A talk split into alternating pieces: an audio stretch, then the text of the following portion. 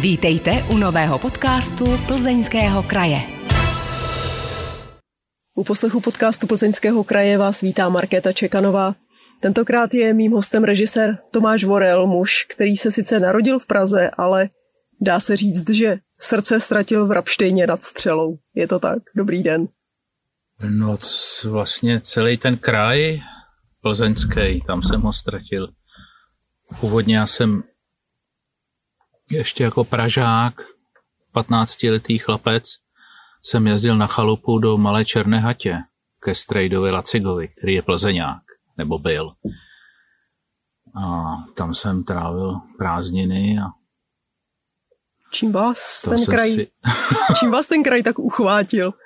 No tak, eh, tak tam jeďte, to vás uchvátí samo od sebe, že jo mě uchvátil svou divokostí, svou čistotou, svou rozmanitostí.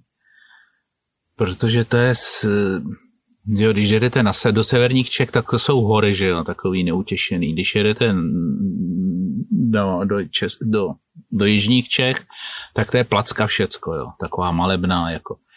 A tady je všechno, jo tomhle tam kraji. Tam jsou prostě vysoké kopce a prudké říčky a rybníky a pole a louky a vlastně všechno, jo. A objevil jsem tam zvířata, který jsem vůbec jako si myslel, že nežijou. Jako. Viděl jsem vidru, viděl jsem bobra, viděl jsem mloky, eh, babočku osikovou, že jo, velice vzácnej. Dokonce se tam objevil orel e, mořský, no a ledňáček nad střelou, to je vrchol mýho, mýho zážitku, že jo. Kdo viděl ledňáčka nad střelou, tak, tak se odstne v ráji. Ono je těžký ho vidět, protože on lítá strašně rychle. Těsně nad hladinou. A na, proletí během vteřiny, jo. A když vůbec o něm nevíte nebo nejste soustředěný, tak ho některý lidi vůbec nevědí, že tam ledňáček je, jo. No a já ho vidím vždycky, když tam jedu. Někdy dvakrát denně, někdy i dva ledňáčky. Někdy i jsem je viděl na zamrzlý střele, jak letěli. To je zážitek, ten tyrkisový ptáček jo, na tom bílém ledu. Jo. No a kolem té střely um, hlavně jako jsou lesy takhle do kopce, tak prudkýho, že to ne, nevyjede žádný traktor, žádný harvestor. Ani, ani teplý kočí hruška s koněm tam nemůže tahat.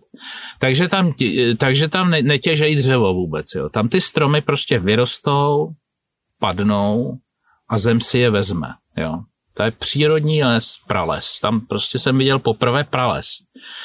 No a těch, o těch zážitcích můžu pokračovat na několik podcastů, ale prostě e, jako mě to tam tak jako fascinovalo, že jsem se tam furt vracel na tu černou háť. No pak jsem objevil ten Rapšteň přímo, že jo, a pak jsem objevil ty bizarní lidi, co tam žijou a pracujou a zkamarádil jsem se s nima a vlastně jsou mi bližší ty vesničani než ty lidi z města, ty intelektuálové umělci.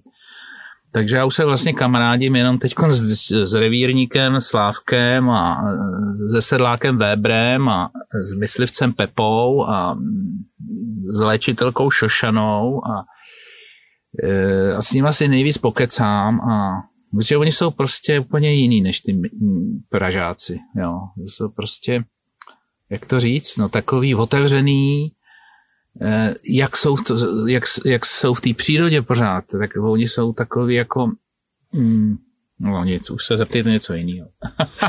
A proč, zůstá, proč zůstáváte pořád v Praze, když se vám tak náramně líbí divoká příroda? A teď já jsem spíš na tom Rapštejně, než no ale Praze. Teď si, teď si zrovna povídáme v Praze. Proč no teď jste si tu? povídáme v Praze, protože mě neopustila ambice dělat filmy, že jo. A, a jak jsem někde už řekl, prostě mm, veverkami film nenatočí, medvěd mi peníze na film nesežené. Eh, já musím prostě do, do Prahy, kde jsou peníze, kde je technologie a, mm, a tak jsem si tady v Praze, že jo, v domě, který postavila mé babička a který nám pak komunisti ukradli a kapitalisti nám ho potom v restituci vrátili, tak jsem si tady v suterénu kde, bylo, kde byly kotelny a sklepy, vybudoval studio Vorel Film. Takže to mě do té Prahy vždycky přitáhne na zpátek. No a potom tady mám ještě maminku 90 letou, no, tak taky se na ní musím chodit koukat, jak se jí daří, jo. Nemůžu nechat samotnou úplně. Takže prostě je to schizofrenie eh, jako t- mezi Rapštejnem a Prahou. Pořád jezdím sem a tam, pořád stěhuju věci a teď jsem, teď mám, že jo, rodinu, mám dvě malinký holčičky, takže stěhuju i holčičky. Takže to je vždycky velká akce, to přejezd. Pře, přejezd, zabydlet se tam, zase odbydlet, přejet sem. E, jako byl jsem z toho takový jako, jako špatný, zmatený, nevěděl jsem, jak to vyřešit, no a už jsem to vyřešil, prostě jsem se s tím smířil, že to je schizofrenie moje a že prostě to tak je a tak to bude, jo. že budu furt jezdit, dokavať budu chtít ty filmy dělat a No, tak, tak, no. Vy jste na Rapštejnsku natočil v roce 2000 film Cesta z města, v roce hmm. 2012 Cestu do lesa, teď je tady třetí film Cesta domů. Hmm. Kde jste vlastně vy doma? Co si pod tím slovem představujete, když řeknete jdu domů? No vidíte, to je správná otázka a to, ta navazuje na to vaší předchozí. E, ta, ta schizofrenie, kde jsem doma, jestli jsem doma tady v, v Praze v Bráníku, nebo jestli jsem doma v lese na Rapštejně, jako se stále urychluje, urychluje, až jsem vlastně zjistil, že doma nejsem nikde. Respektive třeba jestli běháte nebo plavete, jo, tak vždycky se člověk snaží někam doběhnout. Si doběhnu třeba tamhle z toho kopce na druhý kopec a jo, půjdu tam, a dojdu tam v tolik a tolik. Nebo přeplavu rybník odsuť až tamhle k tomu břehu. Jo a já jsem se dostal teď do stavu, že vlastně já nikam neběžím, že ta země se pode mnou točí. Jo. Já, já nikam neplavu, ten rybník se pode mnou ubíhá. Jo. Jako zkuste si to. Jako, že jste furt na místě. Že se to pohybuje pod váma, kolem vás. Jo. A vlastně jsem zjistil, že můžu jít kamkoliv, ale není potřeba někam dojít a ně, za nějakým cílem dojít. Stačí už to, že jdete, jo. ta radost z toho, že jdete. A že jdete, to stačí. To je už ten cíl, že jdete. Takže nelze nikam dojít do žádného domova, protože doma jste už v sobě, jo. Ať jste kdekoliv, že jo. Čili cílem je cesta? No cíl je cesta, no tak to je starý zenový, že jo, přísloví, cesta je cíl, cíl je cesta. No je to tak, no, je to tak. Máme to v sobě, máme ten domov v sobě a tam se musíme propadnout, tam ho nalezneme, no. A o tom je i ten film Cesta domů, no. Je to cesta samozřejmě do, do míst svého rodiště, kde se člověk narodil, je to cesta do, do hlíny, do země, je to cesta k sobě samému, no má to taky mnoho, mnoho, mnoho významů, to cesta domů, ten film Cesta domů. Hmm. Ve všech těch vašich filmech, v těch cestách se poměrně dost objevují zajímavé záběry oblohy. V cestě do lesa dokonce ta, ta Nína říká, koukni na to nebe, to je všechno takový zázrak. Čím vás zrovna nebe nebo obloha fascinuje? no tak v Praze oblohu nevidíte. A když jsem přišel na Rapštejn, no tak najednou vidíte hvězdy, že jsou tam. A ten měsíc je úplně jiný než v Praze. Je to úplně všechno křišťálově čistý, veliký. Proto tam Miky Plaček eh, vybudoval tu hvězdárnu na Rapštejně, protože tam je úplně čistý vzduch. Jo. Eh, celý ta, celá ta oblast je vlastně chráněná krajinná oblast, nebo rezervace to je. Jo. Rezervace temné oblohy. Takže tam vidíte ty věci v původní formě, jak to, byl, jak to má být. Jako. No takže to, to vás musí fascinovat, že jo? to musíte natočit. Takže obloha, že jo, to je největší divadlo, jaký se může, jako třeba když začneme bouře nad Rapštejnem, jo, tak s kamarádem vždycky sedneme do auta, vyjedeme na kopec. Tam stojíme na tom kopci a koukáme se, jak ty kolem nás ta bouře jde, jak se to na tom obzoru, a to je, to je teátr, to je na neuvěřitelný, ty blesky. Jo. No, ale to se nedá natočit, že jo, to se musí vidět, to se musí zažít. No, ve filmu to vždycky působí tak jako uměle, no. Závidíte nebeskému režisérovi, že on tohle dokáže a vy ne? No tak Já to v tom filmu taky dokážu. Dneska ta digitální kinematografie dokáže zázraky, že jo? Takže my jsme ten blesk cesta domů vyrobili. Jo, my jsme tam rozštípli strom a posed uh, počítači. My jsme vyrobili ledňáčka počítači, protože se nedá natočit. Jo? My jsme vyrobili jelena, který, který, který ho tam ten myslivě zastřelí. Protože nemůžete zastřelit kvůli natáčení jelena, to bych si teda ne to, netrouf. Takže v tom filmu my moho, můžeme toho boha nahradit, no. Ale zase je to film jenom, jo. Ta realita prostě je daleko silnější nebo opravdovější. Film, film to je umělý, film to je jenom obraz něčeho. Učíte i svoje děti, aby vnímali tu přírodu, tohle všechno kolem sebe, co cítíte a vidíte vy?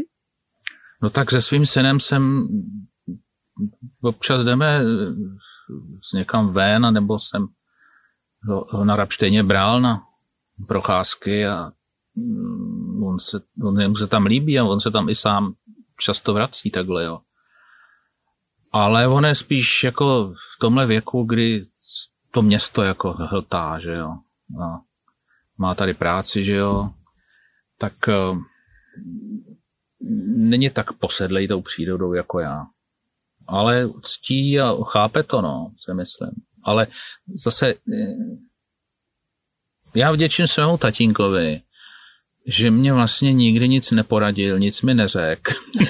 Nejdřív jsem, jsem myslel, že mě nemá rád, že se se mnou nechce bavit, že je sobec, že to... A teď si vlastně říkám, že je to dobře, že mě do ničeho nešteloval, že mě nic nevysvětloval, jak to je. Jo, že ty děti si na to musí přijít sami a musí to poznat sami, protože jak ty rodiče se do toho pustějí, tak to vlastně zkazejí. Takže svým dcerám neříkáte podívej se na oblohu, jaká je krásná, podívej se na ptáčka, na strom, na květinu.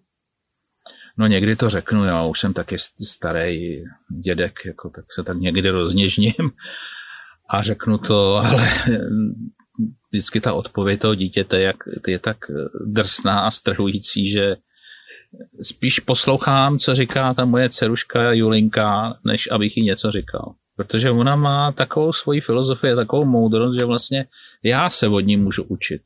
Co se žít. od ní učíte? No žít, pohybovat se, hlavně jak se pohybuje, jo. My už jsme se zapomněli hejbat, že jo. My vlastně, náš pohyb je hlavně prsty u počítače, nebo držení volantu, nebo držení piva. Naše tělo je vlastně celý život v pravém uhlu, jak sedíme na židli, Jo, sedíme furt, že jo, teď při tom rozhovoru sedíme, řídíme auto, sedíme, ve škole sedíme, tam máme ještě ruce za zády takhle, jo, to je úplně strnová pozice. Takže jsme od, od mládí jako deformovaný těma židlema. Já si myslím, že židle to je nejstrašnější vynález lidstva, co, co vymysleli. A ještě teda spalování nafty, to je další, další hrůza. A pesticidy, že jo, to je další hrůza.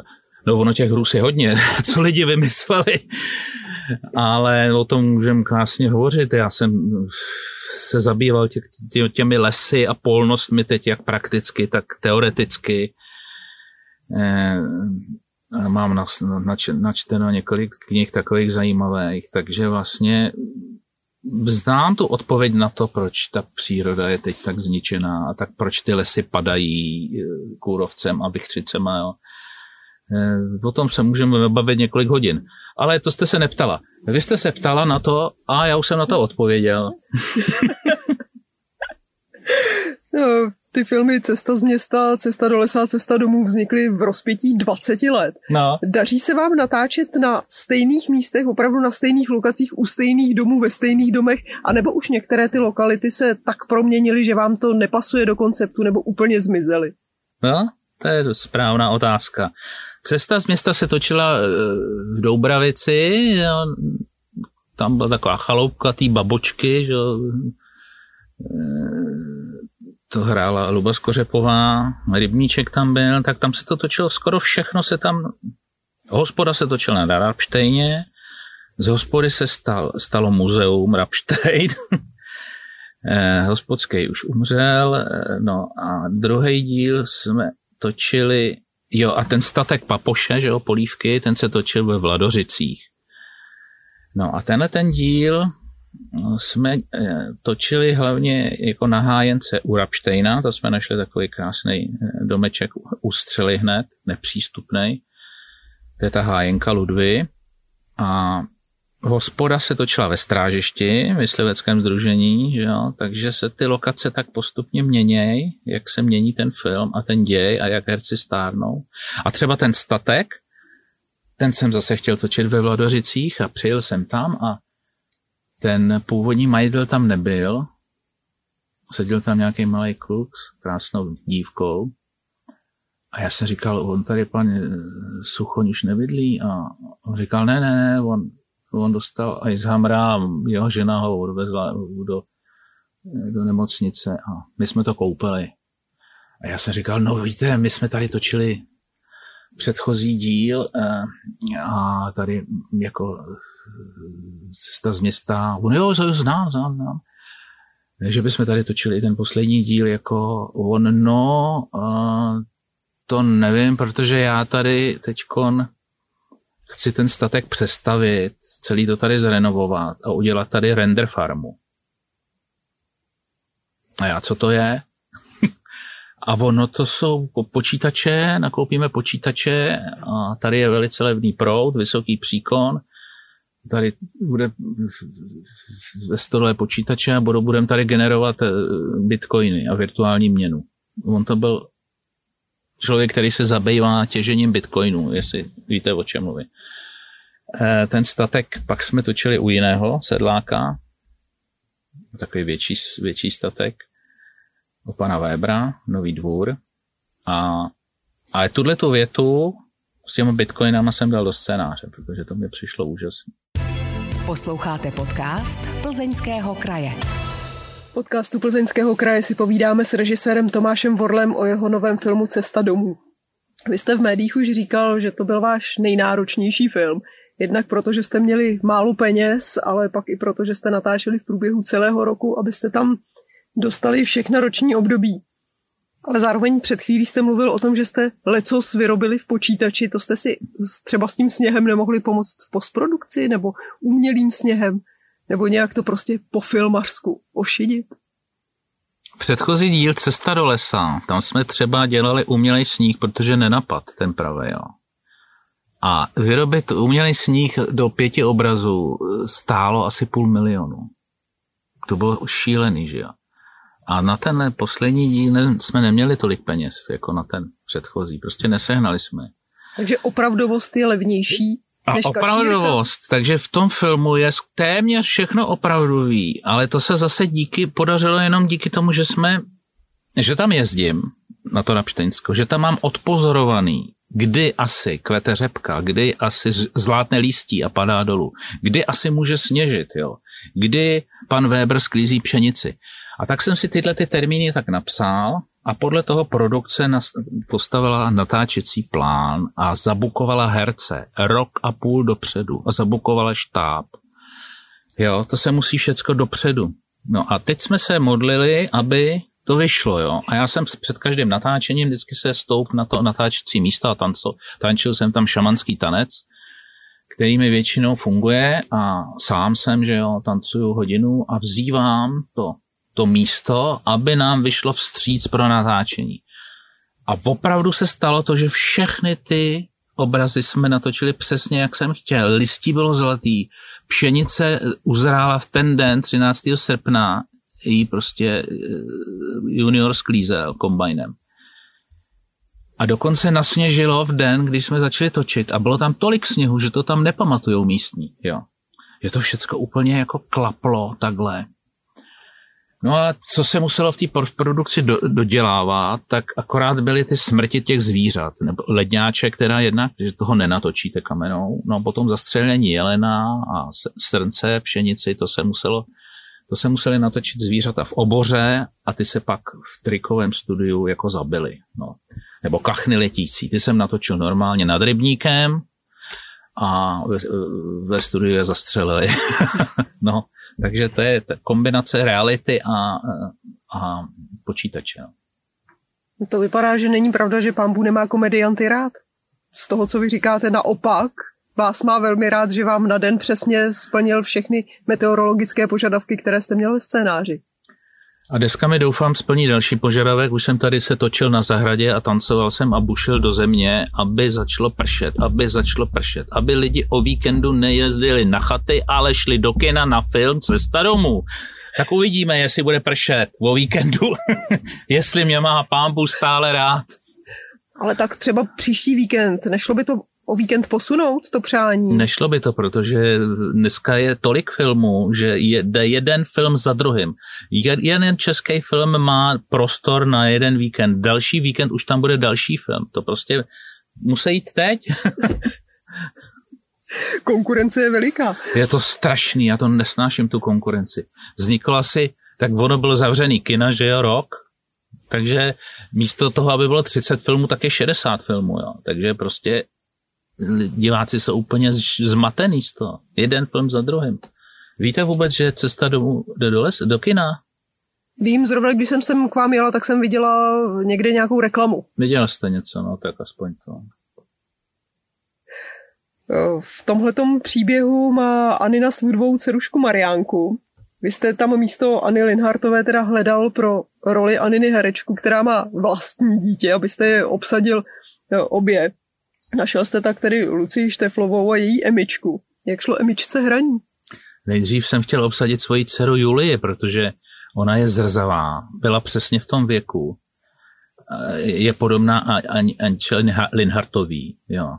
No ale moje bára řekla, v žádném případě ti nepůjčím dítě na natáčení, ty bys ho zabil tam. Já tě znám. No, filmaři jsou takový jako... No, takže jsem tomu rád, že mi ji nepůjčila, že zůstane jako celá Julie.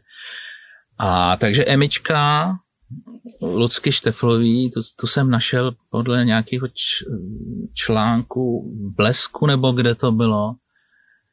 Lucie Šteflová čeká dítě. Kdo to asi bude? Kdo se jí narodí? Jsem říkal, Maria. Lucie Šteflová, zrzová, skvělý. S tou jsem dělal casting ta tenkrát byla s Linhartovou nejlepší, když jsme dělali casting na Cesta do lesa. Počkal jsem měsíc. Titulek. Luci Šteflové se narodila dcera Emma. Tak jsem jí hned zavolal.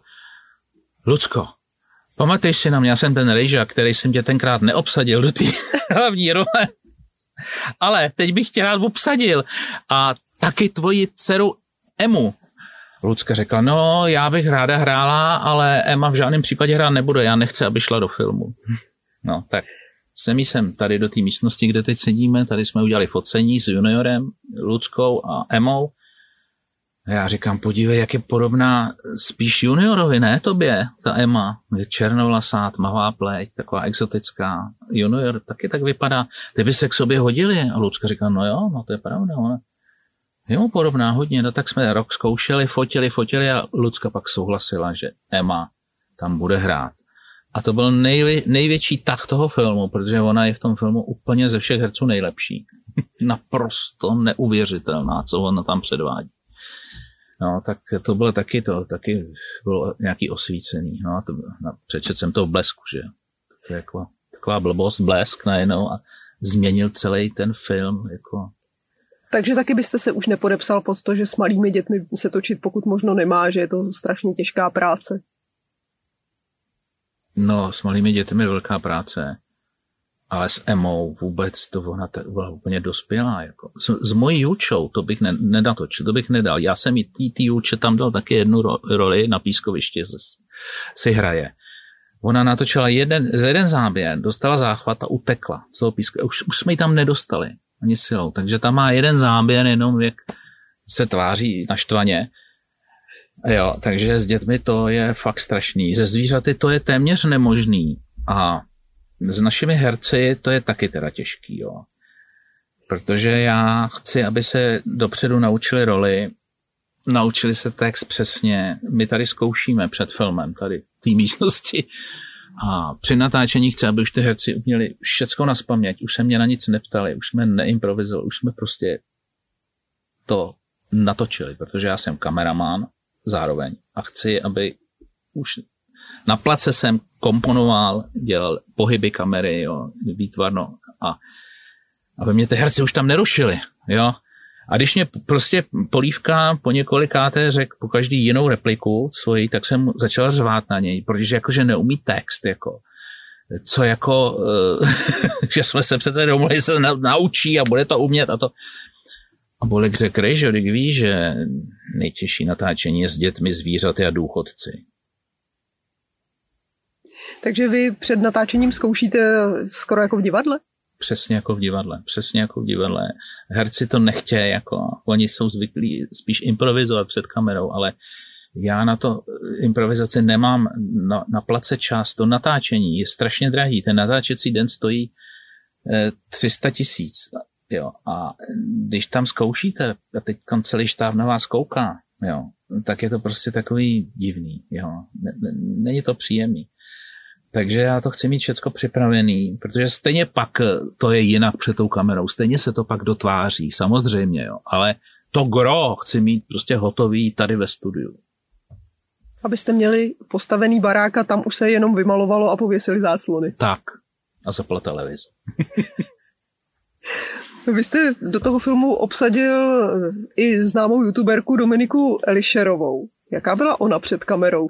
když musela poslouchat pokyny režiséra, naučit se ten text, musela fungovat s dalšími herci. Já vůbec nevěděl do prvního dne natáčení, že to je nějaká youtuberka a že je slavná. Jo, takže to mi pak tam někdo řekl, ale to je ta slavná youtuberka. Já si řekl, co to je youtuber a co je to slavný? A teprve pak jsem pochopil, že ona jako zpívá, nahrává videa na YouTube a že je velice populární. Jo. Ale proto jsem ji neobsadil do filmu. My jsme uh, tady měli asi 20-30 holek z různých a já jsem hledal mladou, svůdnou, přisprostlou, takovou trošku primitivní vesnickou holku. No. Ale na vesnici jsme takovou nenašli, ku podivu. Nebo se všechny styděli hrát.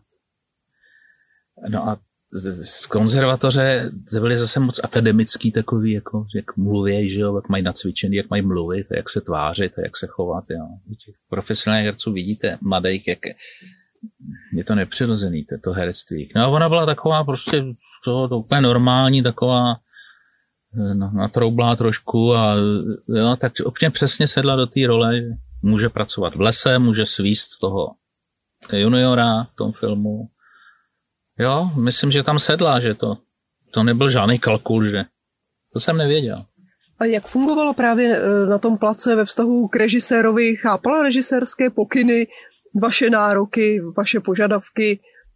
Přeci jenom ten e, youtubering je jiná disciplína než natáčení pod vedením režiséra. Hleďte, ona je asi chápala jako ostatní herci, tudíž nechápala. Mě nikdo nechápe. Jo. Já s každým se tam musím hádat, protože vždycky jako to nechápou, co já chci. Je, je to možné? Jako ani, ani Holubová, ani Hanák, ani můj syn, ani youtuberka, nikdo vlastně furt neví, jako co přesně chci a furt to dělají jinak, než to chci. A to je hrozný, hrozný zlobení z herci. Už aby se ty herci zdigitalizovaly a dělali jsme to na počítači. Jak je možné, že po tolika letech téměř společného života Tomáš Hanák nechápe, co vy po něm chcete? Protože on je individualita, on má svoji hlavu, on, on, on sám přemýšlí. Představte si o sobě, o svý roli přemýšlí a navrhuje nějaké možnosti, že jo, já to chápu, no. Ale já jsem režisér, diktátor, já prostě na tom place už fakt nemám čas se jako do, dohadovat, jo. Vždycky Takže... říkám, hele, to jsme měli vyřešit na zkouškách, mě dost dlouho jsme zkoušeli, to jsme si měli říct tam. A teď o tom už nebudem filozofovat. Já prostě mě padá slunce, e, jo, z, možná bude pršet, že jo, teď tamhle ty už chtějí domů, protože už, už jsme v přesčase, e, Holubová má divadelní představení, odjíždí e, za půl hodiny, ta nás tady v tom nechá klidně, jo, a tam máte tolik vlivů, jakože prostě se v takovém stresu, že vlastně musíte dělat úplně jenom racionální, rychlý rozhodnutí a vůbec se s ničím nesrat. Řvete na place často? Někdy zařvu, no. Někdy zařvu, ale mám tam svého asistenta, který by měl řvát za mě. A který řve za mě, no. Jako mám skvělý lidi teď ve štábu, trvalo mi to několik eh, desetiletí, než jsem si vykoval takovýhle úžasný štáb. A teď mám vlastně fakt jako oporu ve všech těch technických i uměleckých profesích a s nima už se nehádám v podstatě. Jo. Dřív, když jsem točil třeba Cestu z města nebo jiný filmy, tak jsem se hodně hádal s kameramanem. Jo. To byl zase můj největší konflikt s kameramanem. Tam se to přesunulo, tam zase všichni herci koukali na nás, proč se tak hádáme, jo. Když chcem natočit jeden záběr. No každý z nás to viděl jinak, výtvarně, každý z nás si to představil jinak, no tak já jsem měl v životě pět kameramanů, ze všema jsem se rozešel ve zlým, pohádal, no. A pak jsem si říkal, jak já už nebudu hledat další kameramany, já si to natočím sám, když ta kamera mě baví, jo. Tak jsem cestu do lesa, to byl můj první film, který jsem udělal jako kameraman a režisér současně, no. A baví mě to a chci u toho zůstat. Posloucháte podcast Plzeňského kraje. Hostem podcastu Plzeňského kraje je režisér Tomáš Vorel a tématem jeho nový film Cesta domů, ale nejen on. Vaše cesty, tím myslím ty filmy, se odehrávají v zapadlém koutě daleko od civilizace. V jednom rozhovoru jste řekl, povinností nás všech, co vidíme tu nastávající zkázu je, abychom zemi ochránili před konzumací, před rozpínáním, před člověkem predátorem. Víte, že denně zabetonujeme 15 hektarů půdy, jen v Čechách, nenávratně. Takže jak to celé může dopadnout? Asi jak říká papoš v cestě do lesa, a jednoho dne se všechna města spojejí a naše vesnice docela zmizí.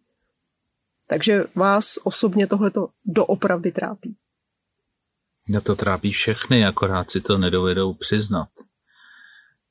Tak jako si to představte, 15 hektarů země se zabetonuje. No tak a to, to je nevratný, to zůstane tam, ten beton, to nikdo už neodstraní. Kolik lesa se denně vykácí, to jsou taky na to nějaké statistiky, ne? Kolik, le, kolik stromů padne. No tak to musí trápit všechny, ne? Nejenom mě. No, tak. Ale prostě, jak z toho ven, že jo? Já jsem, to je paradox filmu Cesta z města, já jsem chtěl právě lidem ukázat to, to, to krásný rapšteňský, tichý, magický místo, tu, tu krajinu a potom, když ten film šel do kin, tak se z toho stal takový kult až té cesty z města. Lidi tam začali jezdit na ty místa, dokonce byla cestovní kancelář Cesta z města, za peníze vozili turisty po těch místech, kde se to točilo. Jako na Rapštejně je teď prostě na návsi o víkendu aut jako na Václaváku. Jo. Všude jsou lidi, jo. A vrchol bylo, když jsem tam seděl na svém, na svém tajném místě hluboko v lesích, jo, dělám si vohýnek, hej, u vohýnku sedím, dělám si čaj raní na meditaci, abych se připravil na ten den, jako slunce vychází a kolem mě jde rodinka s batohama, takovým tím krokem rychlým a ten tatínek tam hele, hele, hele, hele, to je vorel, tamhle sedí vorel, jdeme dál, jdeme dál, někde určitě najdeme Hanáka. No, tak to bylo prostě signál pro mě, že už tam nemůžu být. Mimochodem našli Hanáka? Tam ten ne, není, ten je v Nižboru, ten utek z Prahy do Nižboru. Tam má hospodu, nebo už nemá. Ale tohle jsem si říkal, že tak tohle jsem nechtěl tím filmem. Aby se z toho stal, a ten les je plný odpadků teď, jako, jo. všichni to házejí na zem. Takže já uh, jednou týdně, nebo tak, abych se nevytahoval, jednou měsíčně místo na houby jdu na odpadky, vemu dva igelitové pytle a vyzbírám ten les odpadků. Do. A za měsíc jdu znova. To je furt, těch odpadků je víc než hub. Jako jo. Neuvěřitelný, jaký jsou ty lidi dobytci, že to prostě, že jdou a vyhodějí prostě cokoliv, že se vykadějí, jo. To je normální, to země to veme, že jo. Ale tyhle ty plasty a ty všechny konzervy a tohle, to je prostě hrůza, jo. Ne, nepochopím to. A vlastně ten film způsobil, že ty lidi tam jezdí víc a víc, jo. Takže já nevím, jestli jsem ho vůbec měl točit. Jestli možná by tam neměl být ten apel, když už pojedete po stopách vorlových cest, vemte sebou igelitový pytel a sbírejte odpadky v lesích? Ale tak já netočím žádný agitky, že jo. To má, tohle, tohle má dělat stát nebo učitelé na školách. Jako k čemu mi je, když se ve škole naučím, kdy zemřel Jan Hus a e, co se, jaké nerosty se těží na Berounsku a takovýhle nesmysly, jako e, když, když prostě to vychovává ta škola takovýhle, jako, to nejsou ani lidi, to jsou hovada. co dělají jako. Nebo ten hluk, jaký vytvářejí lidi, jo. To je prostě, když jste v lese, to nejúžasnější toho lesa je to ticho. Tam prostě, když někdo jako fakt dělá hluk, tak jelen vří, zabečí, nebo prase zachrochtá v noci, jo, když hledá e, něco. Ale to je tak jako občas káně zapípá, jo. To je nej, největší kraval, co tam je, no. A pak najednou projedou motorkáři lesem, jo. Úplně naturujou to tady. Pak myslivci začnou střílet na střelnici, jako jo. Tři hodiny střílej. Rány šílený, jo. A pak e, někdo pustí cirkulárku a řeže, že jo. Pak e, harvestor začne kácet les, jo. To je takový kravál, co ty lidi vytvářejí, že to nejvíc vadí pozdě té přírodě, ten hluk a samozřejmě to vadí i lidem, ten hluk. Jo. Takže to je to úplně to nejhorší, no, ten hluk, ty spalovací motory. Když vás tak poslouchám, tak bych řekla, že filmová postava Aniny je asi nejblíž vašemu myšlení. Ne, to jsem já. To jsem já, přesně to jsou moje věty a slova, dal jsem je do úst Anině. Že vy jste se převtělil. ano, já jsem se převtělil do ní a vlastně tohle já teď řeším stravu a se svýma ceruškama, ne, nechci, aby jedli cukr, že jo, e, nechci, aby jedli bílý pečivo, Jak lepkový.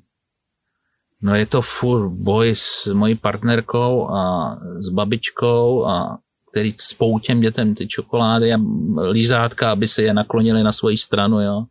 To je neuvěřitelný. To je fakt jako díleři e, rozdávají heroin a pervitin, jako aby si lidi zaháčkovali, tak ty babičky dávají tyhle ty lízátka a cukrlátka, aby se ty děti zaháčkovaly. No a tím ty děti vlastně úplně zničej tím cukrem, si myslím. Že ten cukr je opravdu, to je umělá věc, vytvořená, ta v přírodě neexistuje.